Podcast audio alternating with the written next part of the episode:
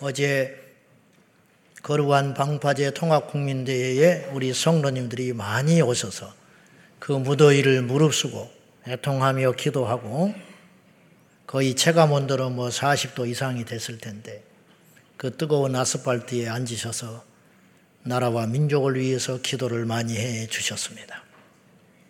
제주도에서도 오시고 일본에서 오신 분도 있습니다. 광고를 듣고 그런 힘들이 모아져서 이 나라를 반드시 상식이 통하는 복음의 국가가 될 줄로 믿습니다. 끝까지 지치지 마시고 우리 후대를 위해서 싸워주시기를 바랍니다. 저는 설교를 이렇게 생각합니다. 설교는 밥 짓는 것이다. 설교 준비하는 건 밥 짓는 것이고 설교를 하는 것은 밥을 차리는 것이다. 저는 그렇게 생각해요. 근데 음식을 만드는 사람 중에 두 종류가 있다고 저는 생각해요. 그거 뭐냐?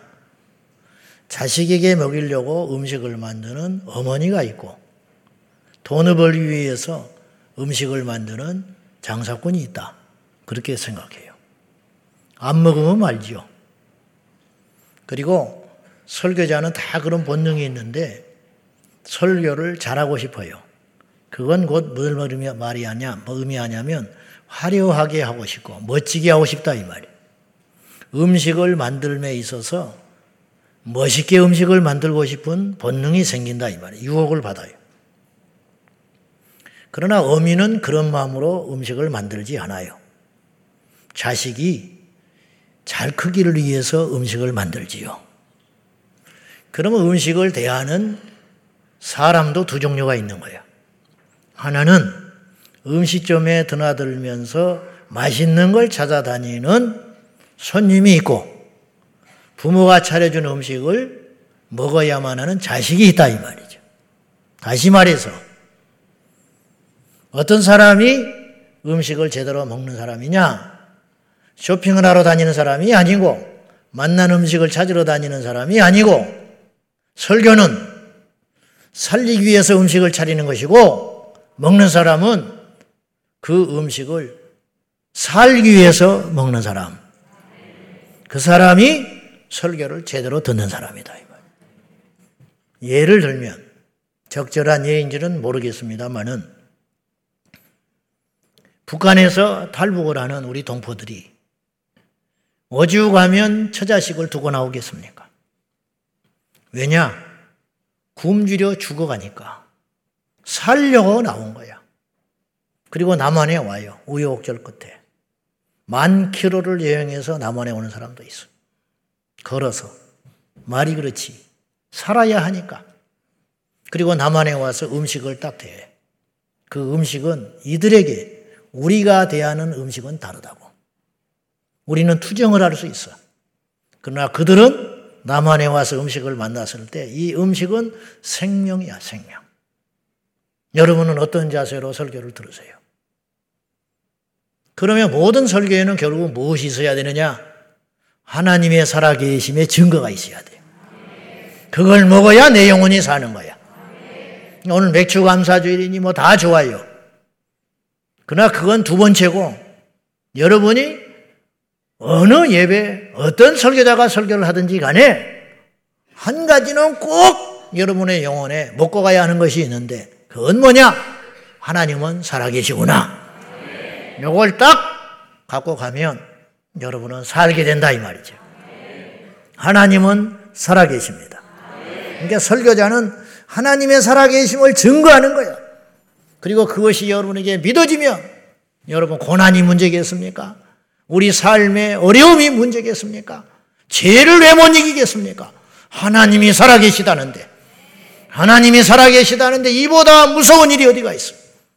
이보다 엄청난 일이 어디가 있어? 고난이 뭐가 문제가 되겠어요? 하나님이 살아계시다는데 죄가 무슨 유혹이 되겠어요? 하나님이 살아계시다는데 그깟 죄를 못 끊습니까? 결국 변화가 안 일어난다는 건 뭐예요? 하나님의 살아계심을 믿지 않기 때문에 일어나는 비극이다 이런 뜻이에요. 러시아가 고르바초프가 실각을 하고 러시아가 확 무너져 버렸어요. 까지 굳게 닫힌 러시아가 문을 열어버렸어. 그래야 사니까. 그래 우리나라가 이제 수교가 일어나고 서양의 문을 열었지요. 그 전에 러시아는 러시아 정교회가 확 자리를 잡고 개신교는 핍박이 어마어마하게 심했어요. 그래서 거기서 참된 복음을 듣고 예수를 믿으면 감옥에서 5년, 10년, 20년씩 살다가 죽은 사람이 태반으로 많았다고 그래요. 복음 때문에 순교한 거예요. 근데 러시아에서 개종한 어떤 크리스찬이 하나님을 만나고 배교를 요구받을 때 목숨을 걸고 믿음을 지켰어요. 그래서 옥에 30년형을 받고 감옥에 들어갑니다. 근데 그가 들어간 독방이 독방에 들어갔는데 그 독방은 어디야? 들어가면 죽어서 나오는 곳이야. 왜냐? 지가 살을 뜯어먹어서 죽어요. 결국은. 그리고 간수들이 그걸 구경 삼아 봅니다. 구멍을 뚫어가지고. 지가 뜯어먹는 걸 보고 즐기는 거야. 근데 이 크리찬이 예수를 믿음으로 독방에 갇히게 됐어요. 그리고 간수들은 어떻게 죽나 보고 있었어요. 아닌 게 아니라 지들이 눈에 살기가 번뜩번뜩 하면서 밤이 되니까 줄을 이어서 몇십 마리가 쫙 도열해서 내려오는데 그 중에 대장지가 있더래. 그 대장지가 뒤를 보고 찌직 그러니까 나오던 지들이 갑자기 도열해서 스톱을 하더니 다시 굴 속으로 들어가 버리더래. 그대로 안 나타나. 사자 입도 봉하기 전에 봉하게 하신 하나님이 지의 입을 봉해버린 거예요. 그러니까 간수들이 신기한 일 앞에 죽이지를 못하니까 데리고 나와가지고 고문을 하고 그래도 배교를 안 하니까 얼마나 매, 매질을 심하게 하고 몽둥이질 냈는지 머리가 깨져버리고 배가 터져서 창자가 나오기 직전까지 돼가지고 이제는 죽었다 생각하여 눈밭에다가 던져버렸어요. 그런데 곰이 나타났어. 너시야 곰. 산 사람도 잡아먹을 판이지. 근데 피 흘리고 있는 이 먹잇감을 곰이 보더니 얼어 죽어가는 그 크리찬을 곰이 품으로 안아줬어요. 그러니까 얼어 죽지 않게 밤새껏 안고 있다가 그 성도를 끌고 오더니 초소에다가 던져버리고 도망을 가버렸어요. 그래서 살아남았어요. 근데 죽일 수가 없어. 그는 석방되었고 죽는 날까지 하나님께 기도하는 전도자로 살다가 갔어요. 이런 이야기를 하려면 끝도 없지요. 우리에게는 왜 이런 일이 안 일어날까? 안 일어나는 게 아니에요. 우리에게 안 보이고 있는 거예요. 우리도 절대절명의 순간이 되면 하나님께서 살아계신 증거를 수없이 보여주세요. 우리는 지금 넉넉하고 평안하고 기적이 그렇게 초자연적으로 필요치 않는 때에 살고 있기 때문에 우리가 느끼지 못할 뿐이지 하나님은 살아계시다 그런 말이에요. 그러니까 우리가 영적으로 우리가 적은 불행한 거예요 사실은. 이게 참 배부른 소리인데 그들은 날마다 하나님을 경험하고 있어. 근데 우리는 이런 영적인 교만과 오만함의 구조 속에 살아가고 있으니 이 넉넉하고 평화로움이 절대로 복이 아닐 수 있다. 우리가 예배 한 시간 넘어가면 못 견디잖아요. 찬송가도 짧은 거 부르려고 세 절짜리를 찾아다니잖아. 중국의 지하교회 가면 99절 찬송가가 있어요. 인도네시아에 예배를 드리면 6시간을 뛰면서 예배를 드려요. 그러니 우리가 그들 앞에 뭘 내밀 수가 있겠습니까? 정신 똑바로 차리시오. 예수 바로 믿자 이 말이에요. 오늘은 맥주 감사주일입니다. 이 맥주 감사주일을 왜 드리게 됐는가? 성경의 구약 성경에 3대 명절이 나와요. 그 중에 하나인데 이 맥주절을 오순절이라고도 하고 칠칠절이라고도 해요. 근데 우리나라 개신교가 이 맥주절을 어떻게 해서 받아들여서 드리게 됐느냐? 우리 믿음의 선조들이 대단한 거예요. 어떻게든지 하나님 앞에 감사 절기를 드려야 되는데 이스라엘의 절기하고 맞지가 않아요. 그래서 이분들이 이, 이 맥주절을 어떻게 드렸냐? 옛날에 시골에 농촌에 우리가 살다 보면 알지만은 우리나라가 이모작을 하는 나라, 이모작. 그래서 전반기에는 보리 농사를 짓습니다. 후반기에는 벼농사를 지어. 잘 몰라요? 모르는 이야기야? 그래서 내가 욕을 메고 왔잖아. 내가 이렇게 잔머리를 쓰고 사는 사람인데. 그런데 대부분 옛날에 보리농사 지을 때 6월달 말이면 마감돼요. 거의 추수가 끝나. 그리고 이제 모짜리 보고 이제 벼농사 들어간다고. 근데 공교롭게도 그때가 또 딱 1년의 절반이에요.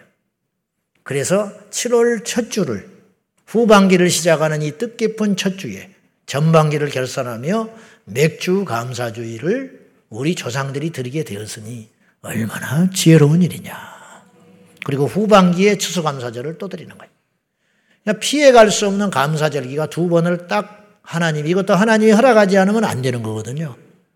근데 왜 두 번을 우리나라에 감사절기를 허락을 하셨을까?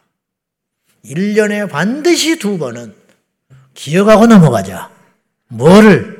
하나님의 은혜에 대한 감사를 하고 가자. 피할 수 없잖아요. 예, 피할 수 없어. 사실은요, 감사절기가 아니면 감사설교를 몇 년에 한 번 하기도 힘들어요. 그러지 않겠습니까? 근데 피할 수 없는 감사. 오늘 우리가 하게 되었다. 이런 뜻이에요. 자, 우리가 하나님께 감사할 제목을 따지자면 억만 가지가 넘습니다. 즉, 하늘을 두루마리 삼고 바다를 먹물을 삼아도 하나님께 감사할 제목을 다 아랠 수가 없어요. 우리가 지금 깨닫지를 못하고 부족하고 믿음이 없어서 그렇지, 교만하고 강팍해서 그렇지, 그 감사의 제목을 따지려면 끝도 없습니다. 끝도 없어. 숨 쉬는 게 감사고, 눈 뜨고 있는 게 감사고, 걸어가는 게 감사고, 손가락이 다섯 개 있는 것도 감사해요. 왜냐, 육손이도 있거든. 그러니 감사하는 걸 따지려면 이루 말할 수 없이 많은데 오늘 본문을 통해서 이 맥주 감사절 때 두 가지만 우리가 감사의 이유를 한번 생각해 보자 이 말이에요. 두 가지니까 좋지요. 세 가지라고 그랬으면 큰일 날 뻔했어. 두 가지도 감사. 자, 첫째, 우리가 왜 하나님 앞에 감사해야 되느냐? 하나님이 우리를 택하여 주셨기 때문에 감사해야 돼요. 12절입니다. 우리 한번 보십시다. 다 같이 시작. 그러므로 너희는 하나님이 택하사 거룩하고 사랑받는 자처럼 극률과 자비와 겸손과 온유와 오래 참음을 온이고 마치 이게 꼭 성령의 열매 같아. 즉 성숙한 성도는 이렇게 살아야 된다. 근데 왜 이렇게 살아야 되느냐 하면 하나님이 너희들을 택하셨기 때문이다. 여러분 누군가에게 택함을 받는다는 건 귀한 일이기도 하고 잘못하면 불행한 일이기도 해. 무슨 말이냐? 사기꾼이 택할 수도 있어. 사기꾼. 사기꾼의 택함을 받은 사람을 요즘 속된 말로 뭐라고 하냐면 호구라고 그래요. 호구. 사기꾼이 두루 삼길 자를 지금 찾아다니거든요. 가지고 막 전화가 엄청나게 오잖아, 사기꾼들이. 응? 땅 사라, 뭐 해라. 근데 어떤 사람이 딱 걸려드네. 다른 사람이 볼 때는 그게 절대로 걸려들 일이 아닌데. 그 다른 때 같으면 그것이 귀에 들리지 않을 일인데. 왠지 그날 그것이 딱 들려오더라, 이 말이에요. 딱 걸려든 거야. 사기꾼의 택함 받은 거야. 사기꾼의 택함. 마귀가 누구를 택하기도 해요. 마귀의 택함을 받은 사람이 있었어요. 가론 유다. 끈질기게 몰고 안나버려요. 여러분, 제자가 스승을 은 30에 판다는 게 상식적으로 되는 일입니까? 이게 왜 상식적으로 안 되냐면, 모르는 사람도 그렇게 팔면 안 돼요. 그리고 예수님이 보통 분입니까? 예수님이 뭘 잘못했습니까? 예수님이 병 고쳐주시고, 은혜 주시고 그런 엄청난 표적을 베푸셨는데 겁 없이 예수님을 판다고 그래? 이게 있을 수 있는 일이에요? 자기 정신 가지고는 못하는 일이래요. 예, 마귀의 꼬임에 빠져가지고 마귀의 선택을 딱 받아버렸다 이 말이죠. 어떤 이는 왕의 대통령의 택함을 받기도 해요. 그래서 장관이 되는 거야. 이걸 낙점한다, 낙점. 우리 샤론 찬양대 중에 누가 정권이 바뀌어가지고 장관이 딱 됐다. 떡 사게, 떡 돌리겠어요? 안 돌리겠어요? 여러분이 장관이 됐어. 돌려요, 안 돌려요? 안 돌리면 거의 사람이 아니야. 근데 딱 보니까 될 사람이 없어, 지금 보니까. 이 지금 앉아있는 분들 중에는 주님 오실 때까지는 없는 것 같아요. 내가 믿음이 없어서 그런지는 모르지만. 자, 장관으로 택함받았다. 그런데 가만히 있다. 그 인간도 아니지. 여러분, 왕이 우리를 택한 게 큰 사건이요. 하나님이 우리를 택해준 게 큰 사건이요. 생각을 잘 해보셔. 무조건 대답하지 말고. 사람이 높은 자가 강한 자가 권세 있는 자가 재벌이 나를 택해준 게 큰 사건이요. 하나님이 나를 택해준 게 큰 사건이요. 말할 필요도 없어, 이거는. 조금만 생각만 하면 말할 필요도 없다고. 하나님이 우리를 택해줬어. 근데 우리 성도들 중에 저부터서도 마찬가지지만 얼마나 우리가 무디게 살아가냐면 나는 우리 교회에 와서 하나님께 택함 받아 하나님의 자녀가 되어서 구원받은 사실이 너무너무 기뻐서 정교인한테 떡을 돌리겠어. 나는 그런 사람을 보지 못했어. 내가 떡을 먹고 싶어서 그런 게 아니야. 난 저도 못 먹어. 그냥 우리가 무뎌져서 그러는 거예요. 그러니까 뭐가 귀한지를 모르는 거예요. 뭐가 위험한지를 몰라요. 하나님이 우리를 택했다. 여러분, 하나님이 우리를 택했기 때문에 이 자리에 와 있는 거예요. 알기는 알아요? 근데 언제 택했냐? 만세 전에 택했다는 거예요. 여러분, 사람의 논리로는 계산이 안 되는 거예요. 우리가 그냥 그렇게 믿고 있는 것이지 이게 말이 안 되는 것이 보세요. 누군가를 택하려면 자, 이 세상 만물을 만들어 놓으시고 그 다음에 사람을 창조해서 이 땅에 쭉 풀어 놓으시고 뒷짐을 지고 가만히 계시다가 요거 택해야겠다. 이렇게 딱 택해야 돼. 이게, 이게 상식이라. 근데 우리 하나님은 도대체 어떤 분인지 이 세상 만물을 만들기 전부터 우리가 이 땅에 오기도 전부터 택하셔서 이미 구원받기로 정해준 존재들이 있더라는 거예요.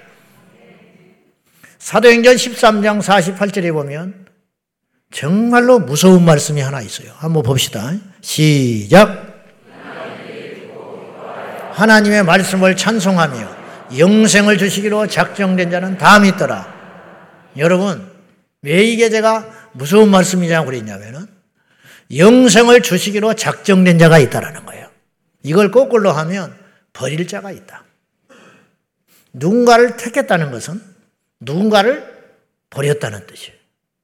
그런데 어찌된 일인지 이방인들 중에 이방인들은 예수님을 믿기가 어려워요. 유대인보다 어려워. 그리고 이방인들은 자기 우상신이 이미 있어요. 그리고 십자가에서 죽어버린 예수님을 하나님의 아들로 믿는다는 게 보통 일입니까? 그 뒤로 2000년의 시간이 흘러서 기독교가 신학이 생기고 이렇게 정립이 되어 있는 이론이 있어. 영적 이론 지식들. 그래도 아직도 예수님을 하나님의 아들이라고 그러면 이상하게 생각하는 사람이 수두룩하다고. 이 세상에. 이해가 안 가는 거야. 어떻게 예수님이 하나님이 될 수 있냐 이 말이에요. 그런데 그런 신학도 정리되기 전에 예수님이 하나님의 아들이라고 그러는데 믿는 자가 나타났다는 거예요. 그것도 이방인들이. 그러면 바울과 바나바가 설교를 잘해서 그러냐? 천만에 그의 서신서에 보면요. 바울이 무슨 비난을 받았냐면 바울은 말은 조라고 글은 능하다. 즉, 저 설교 못하는 놈이다. 바울을 그렇게 욕을 해서. 설교도 못해. 설교를 못하는 바울인데 복음 전도자가 됐어. 누가 하는 거예요? 하나님이 하시는 거예요. 구원받기로 작정된 자는 바울이 아니라 다른 사람이 전해도 그날 구원받기로 예비된 사람이 있었더라 이런 뜻이에요. 그러면 하늘에서 번개가 내리고 하늘에서 불이 떨어지고 내 눈앞에서 안진명이가 일어나도 안 믿을 사람은 안 믿더라는 거죠. 그러면 오늘 우리는 무엇을 지금 믿어야 되느냐? 이 자리에 우리가 이 자리에 와서 예배를 드리고 찬송을 하고 기도를 하고 설교를 듣는다는 것은 우리가 하나님께 택함 받았다는 걸 믿어야 된다는 거예요. 우리가 하나님의 택함 받았다는 것을 당연하게 생각하는 사람들이 많아요. 마치 이렇게 착각하는 사람도 있는 것 같아. 하나님이 나 안 구원해주면 어떡하려고 그러냐? 하나님 손해지. 마치 그렇게 생각하는 사람처럼 보여요. 그럴 수 있는 것입니까? 절대로 그렇지 않다. 하나님이 우리를 택하여 선택해 주셨다는 것이 우리가 하나님 앞에 가장 먼저 감사해야 할 조건이라는 거예요. 하나님이 택했다는 건 천국 보낸다는 거예요. 하나님이 택하지 않았다는 건 지옥에 버려버렸다는 뜻이에요. 그런데 문제는 시간이 흐르면 잘못된 면역이 생겨가지고 구원의 감격과 믿음이 식어지기 시작하더라는 거예요. 그러니까 믿음을 떠나는 건 아니에요. 교회를 안 나오는 것도 아니에요. 예수님을 부정하는 것도 아니에요. 그런데 감격이 식어져 버려요. 병에는 면역이 생기면 좋습니다. 그래서 그 병이 똑같이 와도 이겨내는 건 좋아. 그러나 영적인 면역은 아주 나쁜 거야. 다시 말해서 예배를 드릴수록 눈물이 나고 새 은혜가 임하고 감격이 있어야 되는데 어떻게 된 일인지 예배를 많이 드리니까 이제는 당연하게 되버리는 거예요. 이북에서 삼시세끼만 먹으면 내가 못할 일이 없겠다. 그렇게 하고 내려왔는데 내려와서 배가 부르고 나니까 나보다 월급 많이 받은 사람이 시기가 나고 나만 살림이 만만치 않다는 것이 알게 되니까 저는 음식을 아무리 만난 걸 내 앞에 놓어도 미소가 사라진 마치 그런 모습은 아닌가 싶습니다. 대학에 들어가니까 난리가 났어. 합격했다고 방방 뛰고 한 학기 다녀보더니 입이 이만큼 나와가지고 멀어서 못 다니겠대. 학교를. 이게 인간이야. 이 어려울 때 취업이 됐어요. 난리가 나서 떡 돌리고. 얼마쯤 다니니까 회사를 못 다니겠대. 왜? 야간 근무가 많아서 못 다니겠대. 그런 줄 몰랐어요? 그런 줄 모르고 그 회사를 들어갔냐고. 아니, 그 사람에게만 부당한 야근을 시키는 게 아니에요. 내가 변해버린 거예요. 이런 잘못된 면역이 생겨서 하나님 앞에 구원의 감격과 감사의 능력이 사라지지 않는 저와 여러분이 꼭 되기를 축원합니다. 그러니까 하나님이 나를 택했구나. 이거 하나만으로도 우리는 넉넉히 이 세상의 고난과 의문점을 이겨낼 수 있는 힘이 생길 수 있다. 그런 말이에요. 이 80억 인구 중에 택함받아 구원받아 하나님 나라 갈 확률이 몇 프로나 될 것 같습니까, 여러분? 두 번째, 우리는 왜 하나님께 감사하며 살아야 되느냐, 이 시점에. 13절 보겠습니다. 다 같이 시작. 누가 누구에게 불만이 있거든 서로 용납하여 피차 용서하되 주께서 너희를 용서하신 것 같이 너희도 그리하고. 자, 사람 살다 보면 누구에게 불만이 쌓일 수 있다. 사람은 내가 잘못한 건 잘 못 느껴요. 그러니까 상대방의 허물만 찾고 보여. 그 불만이 생길 수 있다. 그런 불만이 생기거든 서로 용서해라. 서로 피차간에 용서해야 되는데 이유가 있다. 너희가 하나님으로부터 용서받았기 때문이다.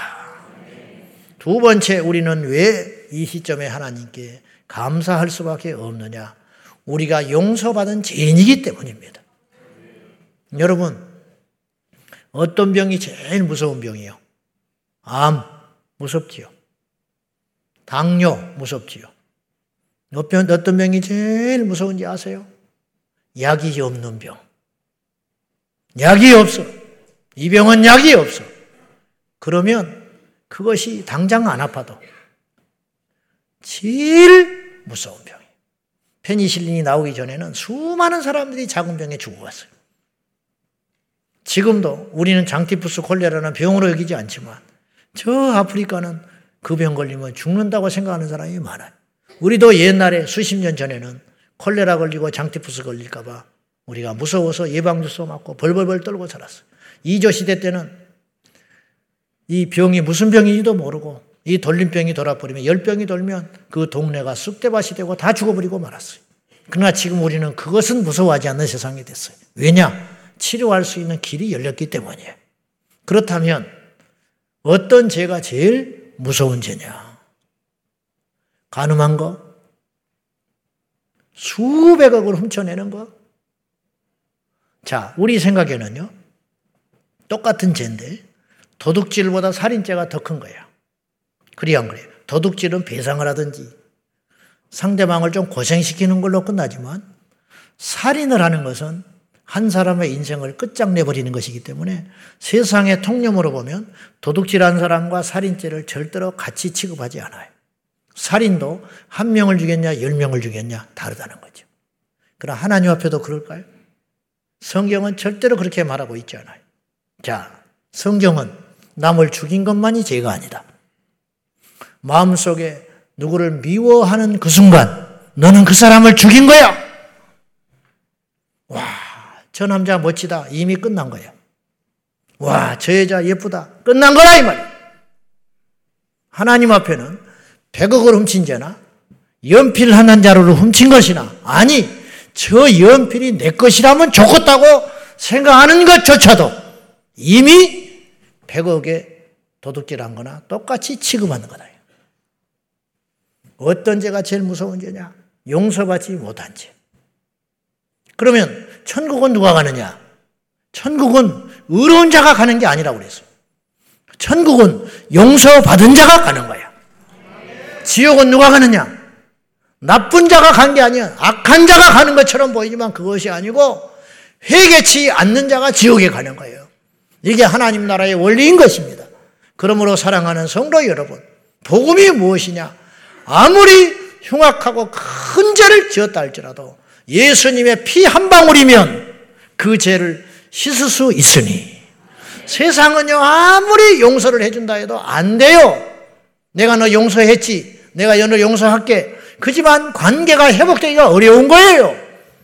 아무리 나에게 그런 피해를 입은 자를 용서를 해줬지만 그렇다고 해서 이 사람의 죄의 흔적과 열매가 사라지는 건 아니라 이런 뜻이에요. 그러나 하나님 나라에서는 주님이 용서하시면 죄의 흔적도 사라지게 되는 것이에요. 이 이야기가 탕자 이야기. 아버지 얼굴에 먹칠을 하고 집안을 숙제받으러 만든 이 둘째 아들이 철없이 세상에 방황하다가 온갖 걸 온갖 짓을 다 하고 탕진하고 죄지고 돌아오다가 죽게 생겼으니까 아버지 생각나서 돌아왔어요. 그때 아버지가 이 아들을 붙잡아 놓고 언제 인간 될래? 응? 작작 속 좀 썩여라. 이게 인간이에요. 우리는 그렇게 해요. 그리고 죽이지를 못하니까 다시 내치지를 못하니까 들어와! 이놈의 시기. 하루에 두 끼만 먹어. 네 형 좀 봐라, 형 좀 봐. 어? 형 반토막이라도 살아가면 내가 소원이 없겠다. 그리고 이제 알겠다고 이제 치사하고 더럽지만 뭐 죽게 생겼으니까 이 둘째가 이제 거기서 이제 살아가는데 틈만 나면 아버지가 네가 인간이냐? 또 몇 달쯤 지나다가 무슨 늦잠만 자면 어이구 계속 그렇게 살아가는 거예요. 그러나 그 이야기의 당자 속의 아버지는 그렇지 않았어요. 어떤 조건도 묻지 아니하시고 쫓아나가서 가락지를 끼워주시고 새 옷을 입혀주시고 잔치를 벌려주셨어요. 뭘 잘했다고? 소문 날까봐 조심히 걷어줘야지. 잔치를 열었어요. 제가 옛날에는 이런 두려움이 있었어요. 내가 아무리 회개를 해도 이게 의심이 되는 거예요. 의심. 뭐 제만 그런 건 아닐 거예요. 저만. 여러분도 지금 그런 사람이 몇 사람 있을 거예요. 아무리 회개를 한다 해도 하나님 앞에 막상 딱 만났어. 천국에. 그 문 앞에서 딱 만났네. 하나님이 이렇게 보는 거야. 야, 얼른 가. 이놈의 새끼. 네가 목사냐? 그러거든. 빨리 들어가. 그리고 들어왔어. 그리고 천국에서 무거운 마음을 가지고 주님이 또 부를까봐 길에서 주님 만날까봐 슬슬슬슬 피해 다니면서 어? 뭐 실과도 따먹으면서 아이고 나 같은 놈이 두 개 먹으면 되겠냐 하나만 먹어야지 이제 천국에서 이렇게 살아갈 것 같은 생각이 든 거예요 내한테 왜냐 죄가 너무 많으니까 하나님 앞에 잘못한 게 너무 많으니까. 예수를 믿고도 잘못한 게 너무 많으니까. 목사가 되고도 잘못 저지른 게 너무 많으니까. 그럼 과연 천국은 그런 것일까? 그렇지 않다. 전국에 들어갔을 때 우리 주님이 두 팔을 벌려서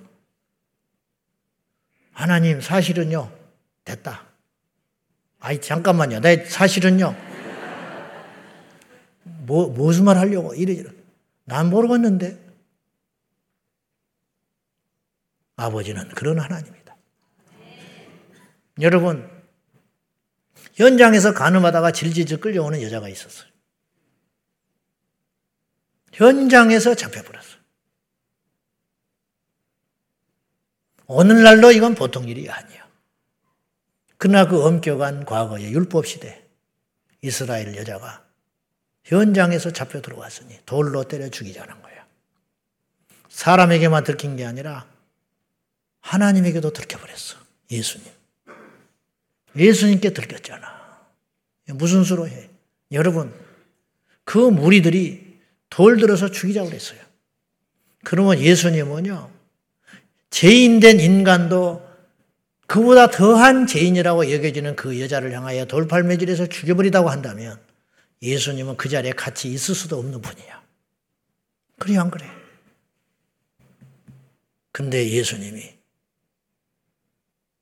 그 여자를 용서해 주시면서 내가 너를 정죄하지 않는다. 이게 무슨 말인지 아세요? 내가 다시는 너에게 죄를 용서해 줄 뿐만 아니라 묻지 않겠다. 죄인으로 낙인 찍히지 않겠다. 가라. 그 대신 다시는 죄를 짓지 말아라.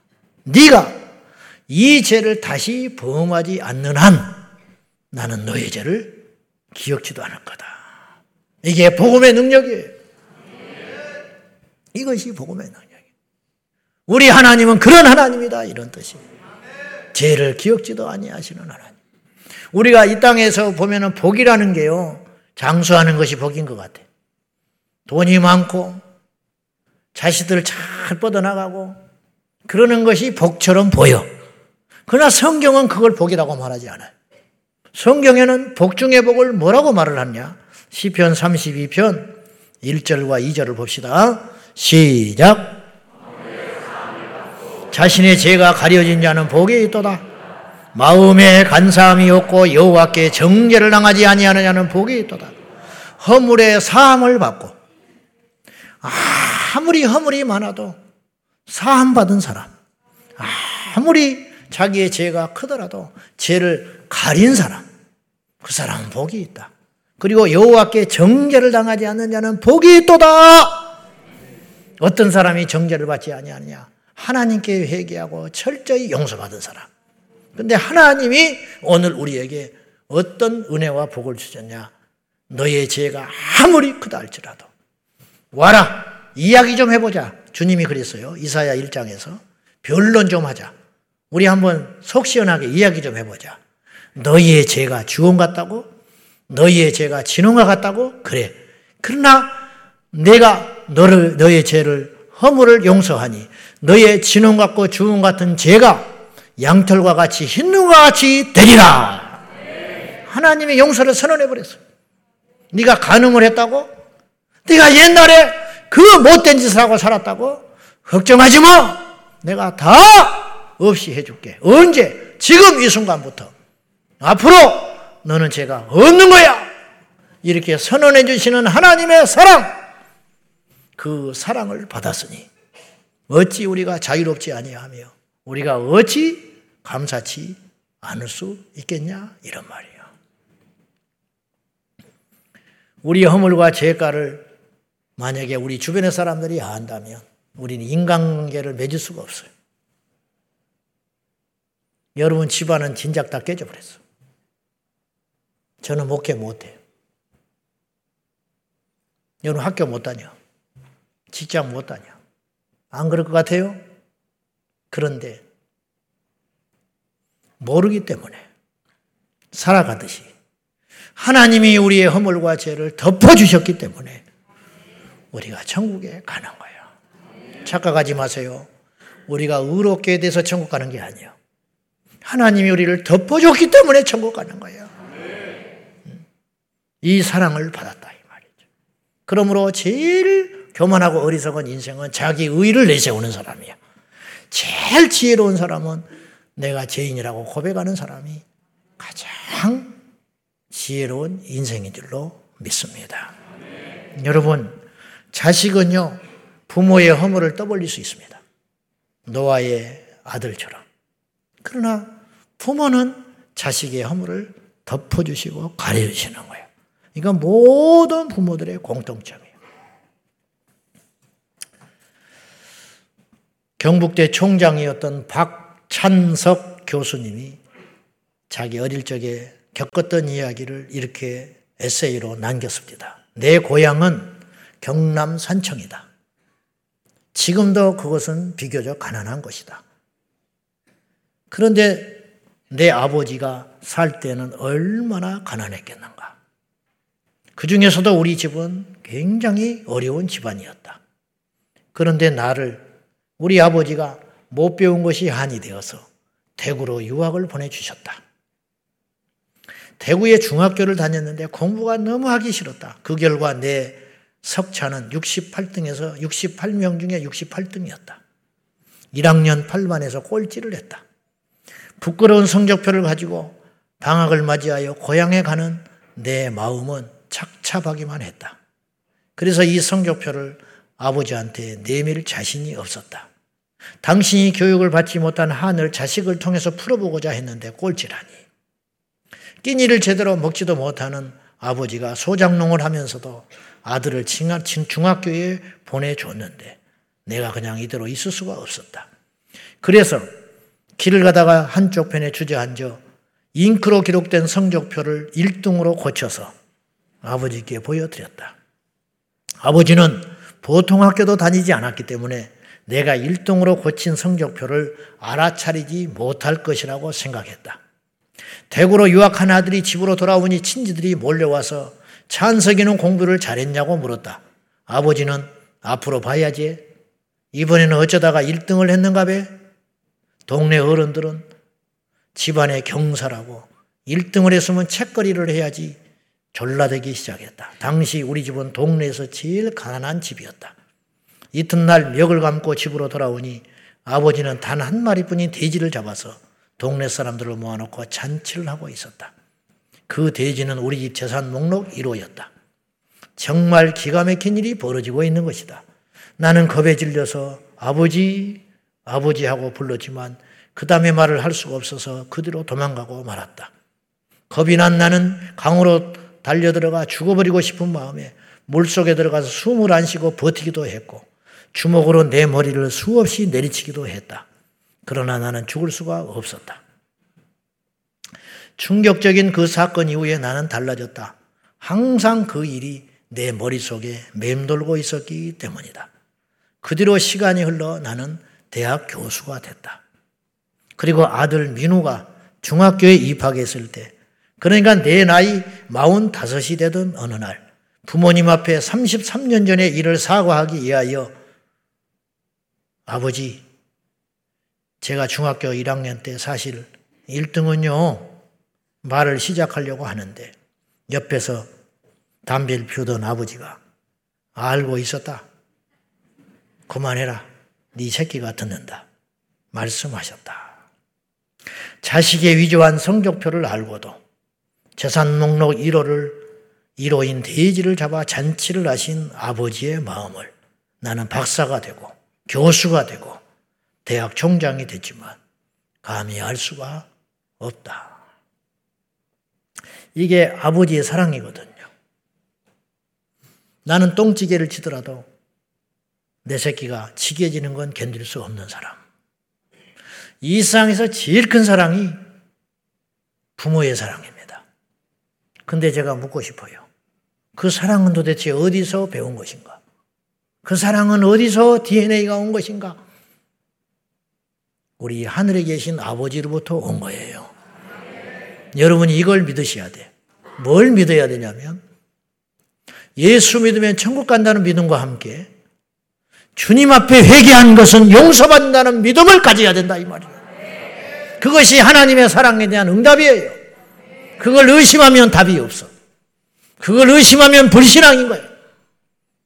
하나님은 우리의 모든 죄를 용서해 주셨습니다. 그 사랑을 입은 우리가 어찌 하나님께 불평할 수 있으며 어찌 뭘 더 달라고 할 수가 있냐고. 여러분, 우리에게 원조 아버지가 계셨다니까?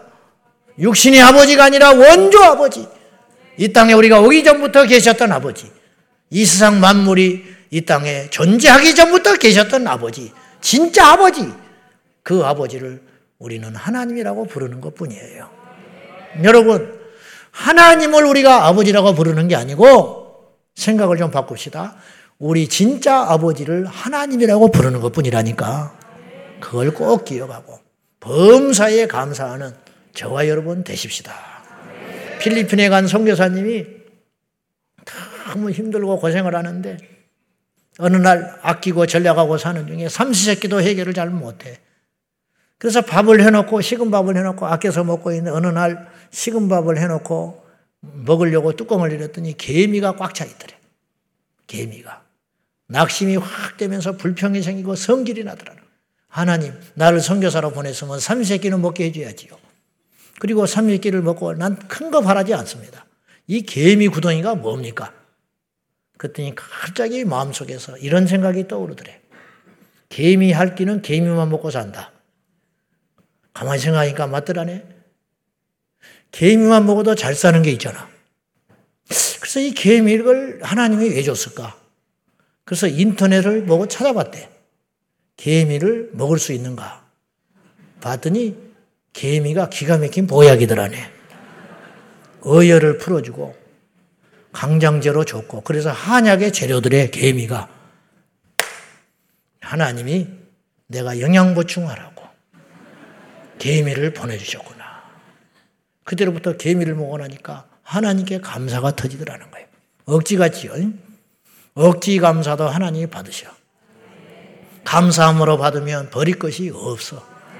여러분, 여러분이 얼마나 힘들게 살아갑니까? 대충은 합니다. 자식 때문에, 돈 때문에, 부모 때문에, 형제 때문에, 일터 때문에 얼마나 고생을 하고 살아가십니까? 그러나 아십니까? 고통에는 뜻이 있다고. 그 고통 때문에 우리가 천국 가게 한다는 것을. 천국에 가면 안다니까.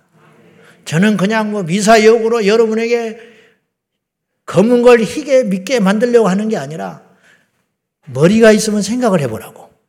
하나님이 아들을 예수님을 우리에게 아무 조건 없이 내줬어요. 근데 뭘 아깝고, 아, 아깝게 여기겠냐고. 요거는 장식품이 아니라 그래서 내가. 생각을 하라고 주신 거야. 여 머릿속에 든 꾸불꾸불한 건 우동이 아니요. 이거는 생각하라고 주신 거야. 생각을 잘 하셔서 우리 모두 범사에 감사하고 작은 것에 감사하고 그래도 믿음이 생기거든 고난 중에도 감사하여 우리 하나님의 영광을 나타내며 날마다 날마다 승리하는 우리 온 성도들이 되시기를 예수님의 이름으로 축원합니다. 기도하겠습니다. 살아계신 하나님 아버지, 초자 신앙은 달라고만 합니다. 그러나 성숙한 신앙은 감사하는 신앙입니다. 주여 원망이 변하여 불평이 변하여 감사와 찬양이 되게 하여 주시옵소서. 예수님의 이름으로 기도하옵나이다. 아멘.